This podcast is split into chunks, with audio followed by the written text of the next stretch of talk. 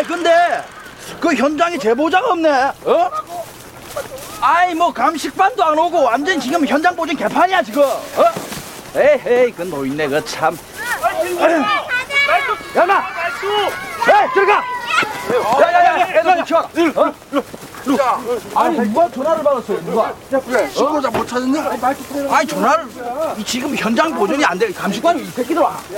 감식관도 안 오고 이거 완전 개판이야 지금. 어? 야 임마 그거 무슨 얘기를 어, 이거 사진을 이거 왜 사진을 그 찍으라고 할 때 찍어야지 그 참. 아이고 야들은 왜 이렇게 또 불렀냐 아나 정말 나보다 내 오니 그다 와 있던데 뭐 벌써 그렇죠? 아, 빠꾸미 박기자 새끼 안 보이네. 휴가 갔나? 글쎄 이거 인생 말년에 이거 무슨 꼬라지냐 이거 내 정말 아이 야, 이게 현장 보존이. 돼야 뭐 수사를 하든가 하지. 어이, 와, 와, 와, 와. 어이, 경운기. 현장 보전 잘해 어이, 경운기. 잘하라고 어이, 경운기. 9월 19일 화요일 FM 영화 음악 시작하겠습니다. 저는 김세윤이고요. 오늘 첫 곡은 영화 살인의 추억에서 유재하의 우울한 편지였습니다. 김남혁 씨의 신청곡이기도 하고요. 하루하루의 이 라디오 방송이 제가 청취자 여러분께 보내는 편지라고 한다면 오늘은 정말 어, 오늘 첫 곡의 제목처럼 조금은 우울한 편지를 붙여야 할 것 같습니다. 오늘 오프닝에 들려드린 장면, 영화 살인의 추억의 그 유명한 원신 원테이크 장면. 바로 그때 그 논두렁에서 미끄러지며 등장하셨던 그분. 변희봉 배우님께서 세상을 떠나셨습니다. 어, 암이셨다는 얘기를 듣기는 했었는데, 저도, 어, 그 뒤에 또 완치되었다는 얘기도 들은 적이 있었고요. 하지만 결국 암이 재발을 했고요. 또 연세도 향년 81세니까 적은 연세는 아니었고, 그래서 최근에 작품에서 만나 뵙지를 못해서 어느 정도는 예감을 했는지도 모르겠습니다만 막상 그 소식이 들려오니까 음 뭐랄까요 배우 한 분이 떠나신 느낌만이 아니라 한국 영화의 한 페이지가 이렇게 넘어가는구나 하는 느낌이 들기도 해요. 봉준호 감독님의 그 플란다스에게 보일러 김씨 그때 처음 제 기억에는 아마 제가 영화에서 본 처음이었던 것 같아요. 그 전에도 영화 활동을 하셨지만 그때는 제가 극장 가서 변희병 선생님의 출연작들을 볼 나이는 아니었던 것 같고요. 플란다스의 개의 보일러 김씨를 시작으로 해서 봉준호 감독 그 필모그래피 그 중요한 작품마다 변희봉 배우님의 이름이 꼭 함께 새겨지게 됐죠. 어, 약간 독보적인 배우셨어요. 특히 봉준호 감독님의 영화 세계 안에서는 변희봉 배우님의 그 위치는 거의 독보적인 존재였다고 생각합니다. 살인의 추억에서도 그 캐릭터 다른 누구를 떠올릴 수 있겠습니까? 음, 봉준호 감독의 영화로 어, 새롭게 제2의 연기 인생을 시작했지만 그 뒤로는 정말 다양한 감독의 다양한 장르의 영화에서 언제나 멋진 모습을 보여주셨던 배우님께서 세상을 떠났습니다. 진심으로 삼가 고인의 명복을 빌고요. 어, 이번 주 토요일 매직아워 스페셜 F에서 변희봉 배우님의 출연작들을 한번 정리해 볼까 싶어요. 지금 오늘 소식 듣고 아, 해봐야겠다라는 좀 생각만 하고 있고 어떻게 할지에 대해서는 지금 아무 생각이 없습니다. 조금 며칠 준비를 해봐야겠죠. 예, 준비해서 이번 주 토요일에 배우 변희봉 그 연기 인생 좀 정리를 해보도록 하겠습니다. 아, 아, 그 목소리 그립네요. 그 표정이랑. 그동안 고마웠습니다, 배우님. 네. 문자 번호 샵 8000번이고요. 짧은 건 50원, 긴 건 100원의 추가 정보 이용료가 붙습니다. 스마트 라디오 미니, 미니 어플은 무료이고요. 카카오톡 채널 FM 영화 음악으로도 사연과 신청곡 남겨주시면 됩니다. 힘들고 우울할 땐 손가락을 봐. 그리고 한 손가락, 한 손가락 움직여.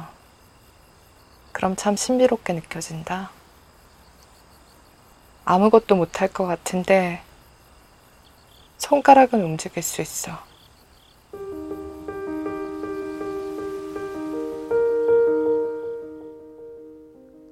손가락을 움직여서 신청곡을 보내보세요. 문자번호 샵 8000번, 짧은 건 50원, 긴 건 100원에 추가 정보 이용료가 붙습니다.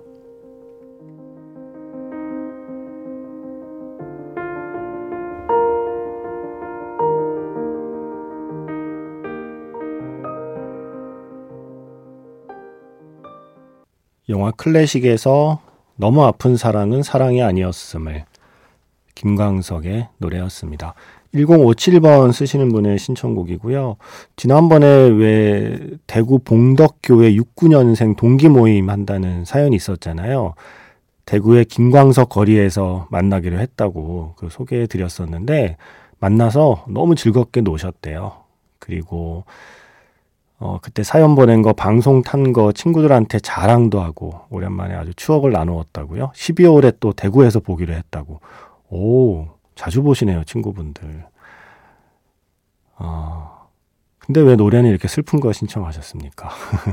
김광석의 너무 아픈 사랑은 사랑이 아니었음을. 김광석 세대라서 그렇겠죠. 친구들끼리 모이면 예전에 그 세대라서 공유할 수 있는 어떤 뭐 노래, 영화, 뭐 이런 얘기들 하게 되잖아요. 그래서 자연스럽게 김광석 거리에서 만나게 되고 김광석의 노래를 신청하게 되고 그렇게 되나 봐요. 어, 정윤경 씨가 미구엘 포베다의 플라멘코 음악 신청합니다. 춤도 대단하지만 음악도 특이하고 매력이 있더라고요. 라고 하셨는데 미구엘 포베다의 그 수많은 플라멘코 음악 중에 어떤 음악인지를 말씀을 안 해주셔서 아, 영화에 쓰인 게 뭐가 있을까 생각을 하자마자 1초 만에 생각난 건 이거예요. 브로큰 임브레이스에서 Final y A ciegas라는 알베르토 이글레시아스하고 함께한 미구엘 포베다의 노래요. 제가 이 곡 참 좋아해서 몇 번 들려드렸었는데 제가 기억나는 건 영화에 쓰인 미구엘 포베다의 음악 이라면 이거거든요. 음, 이런 느낌의 음악을 신청하신 건가요? 혹시 몰라서 조금 더 우리가 딱 듣기에 아 이게 플라멘코지 하는 미구엘 포베다의 음악도 하나 더 찾았거든요. 예. 그래서 정윤경 씨께서 신청하신 미구엘 포베다의 음악 두 곡입니다. 먼저 시작은 페드로 알모도바르 감독의 영화 브로큰 임브레이스에서 Final y A ciegas 정윤경 씨가 듣고 싶어 하신 미구엘 포베다의 플라멘코 음악 어떤 느낌을 좋아할지 몰라서 다 준비해 봤습니다. 일단 네, 좀 애절한 거 하나, 그리고 조금 뭐랄까요, 좀 격정적인 거 하나 이렇게 들려드려 봤습니다. 영화 브로큰 임브레이스에서 미구엘 포베다의 아시에가스, 그 앞에 알베르토 이글레시아스의 스코어가 함께 붙어 있는 곡 피날 이 아시에가스였고요. 이 아시에가스는 뭐 맹목적으로 뭐 정보 없이 이런 뜻이라고 사전에 나와 있네요. 이어서 지금 끝난 곡은 2016년 스페인 영화 조용한 남자의 분노에서 미구엘 포베다의 끼에로였습니다. 근데 재밌는 게 사전 보니까 시타 아시에가스라는 표현이 소개팅이래요. 스페인어로. 정보 없이 만난다 그래서 소개팅인가 봐요. 시타 아시에가스. 또 이 소개팅 얘기하면 이면섭 씨 사연이 궁금해지죠. 어, 소개팅 하기로 했다는 사연 소개해 드렸는데 아마도 만나서 영화 볼 것 같다고 하시더니 지금 상영 중인 영화죠. 베니스 유령 살인 사건 음, 보게 될 것 같다고 빨리 일주일 지나서 네 소개팅 하고 예 그랬으면 좋겠다라고 또 사연을 올려 주셨습니다. 어, 이 영화 재밌어요. 예 저는 재밌어요. 저는 이 시리즈를 좋아해요. 이 케네스 브래너가 만드는 애거사 크리스티 원작 이 영화로 만드는 시리즈 있잖아요. 이게 지금 세 번째 아닌가요? 앞에 그 두 작품, 애거사 크리스티 원작의 케네스 브래너 연출의 두 작품하고는 비슷한 장르인데 또 살짝 결이 다르기도 해요. 예, 살짝 뭐랄까. 아무래도 베니스 유령이란 말이 들어가잖아요. 예, 단순한 살인 사건을 추리하는 내용 플러스 예, 유령이라는 단어가 제목에 들어가는데 합당한 어떤 설정들이 들어가 있어서 어, 조금 다르면서 저는 또 괜찮았습니다. 어, 부디 이 두 분 모두 음, 마음에 드시기를 바랍니다. 그나저나 이 플라멩코 이 박수 소리 듣다 보니까 이 노래를 안 들을 수가 없네요. 좋은 놈, 나쁜 놈, 이상한 놈, 그죠? 또 킬빌, 산타 에스메랄다의 Don't Let Me Be Misunderstood. 이게 원래 니나 시몬의 노래를 네, 라틴의 리듬으로 바꾸었는데 그 시작은 역시 플라멩코의 리듬이었어요. 바로 이런 박수 소리로 시작했었죠.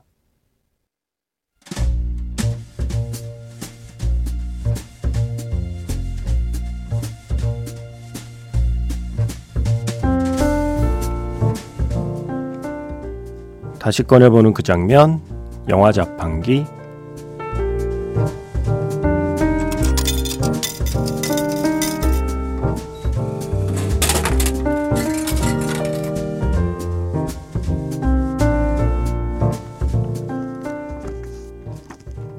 다시 꺼내보는 그 장면, 영화 자판기. 제가 오늘 자판기에서 뽑은 영화의 장면은요, 샐리 호킨스가 주연한 영화 Happy Go Lucky의 한 장면입니다.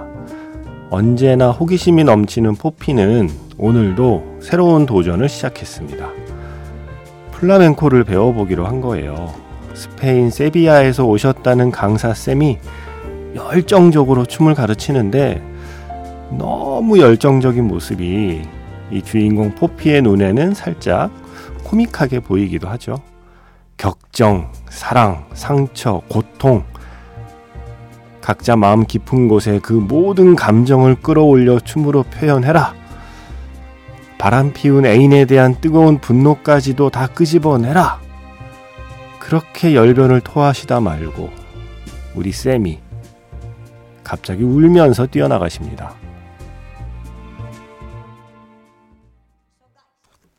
다시 꺼내보는 그 장면, 영화 자판기. 정윤경 씨가 쏘아 올린 작은 공.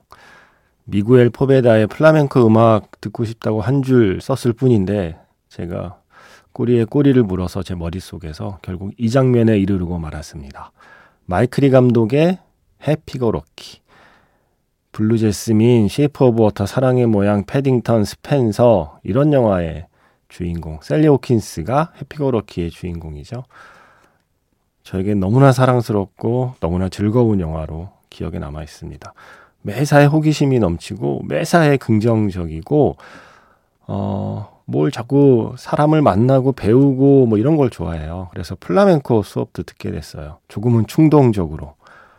근데 이 강사 쌤이 각자의 어떤 고통과 격정, 뭐 분노 이 모든 걸 다 끌어올려라 라고 얘기하다가 그만 자기 안의 고통과 분노를 끌어올리고 말았습니다. 애인이 바람이 났었나 봐요. 예를 들어 뭐 내 남자가 바람을 폈다고 생각해봐 뭐 이러면서 수업을 하려다가 그만 너무 과몰입하시는 바람에 자기 얘기가 떠올라서 울며 뛰쳐나가는 장면이었습니다. 아 그리고 이어서 들려드린 곡은 펄프의 Common People. 영화 초반에 이 주인공이 클럽 갔을 때요 한 30초 잠깐 영화에 나오나요? 그 핑계로 제가 틈만 나면 틀어드리는 제가 너무나 사랑하는 밴드 펄프의 노래였습니다. 이 장면 생각할 때마다 신혜림 작가님이 생각납니다. 신혜림 작가님이 플라멩코 배우시잖아요. 이젠 배우는 단계를 넘어섰을걸요? 이제 그냥 즐기시잖아요. 꽤 오래 추신 걸로 알고 있는데, 추는 모습을 직접 뵌 적은 없지만, 네, 직접 본 적은 없지만, 음, 너무 멋있지 않아요? 플라멩코를 추는 저스트팝 DJ. 이거 오늘 방송 전에 자문을 구했어야 되는데 실제로 이런 경우가 있느냐? 플라멩코 수업이 실제로 이렇게 진행이 되느냐? 제가 미처 자문을 구하지 못했습니다. 제가 어제 뭐 배순탁, 신혜림, 김세윤 이 세 명이 하는 새벽 방송은 약간 삼남매 방송 같긴 하지만 배순탁의 비사이드는 뭔가 이복 형제 느낌이다라고 얘기했더니 어, 뜻밖에도 많은 분들이 공감을 해주시네요. 그런가요? 또 괜히 비사이드 가서 말씀하지 마세요. 예. 이복 형제라는 말만 한 건 아니잖아요. 잘 나가는 장남이다라는 말도 했잖아요. 네. 제일 유명하고 제일 돈 많이 벌고 제일 잘 나가는 우리 장남 비사이드 예, 그 밑에 두 동생 저스트 팝 FM 영화 음악 어, 우리 신혜림 누나 예, 플라멩코 음악 그쪽으로 한번 신청해 보세요. 제대로 나올 겁니다. 플라멩코 전문가이십니다. 어, 오늘 마지막 곡은요. 아까 제가 이 Happy Go Lucky의 주인공 샐리 호킨스 작품 얘기할 때 한 작품 말씀 안 드렸죠? 영화 내 사랑. 에단 호크 함께 나온 내 사랑. 가을입니다. 내 사랑 같은 영화를 보기 좋은 계절이 오고 있습니다. 리사 헤니건의 Little Bird 들려드리면서 마무리하겠습니다. 지금까지 FM 영화 음악 저는 김세윤이었습니다.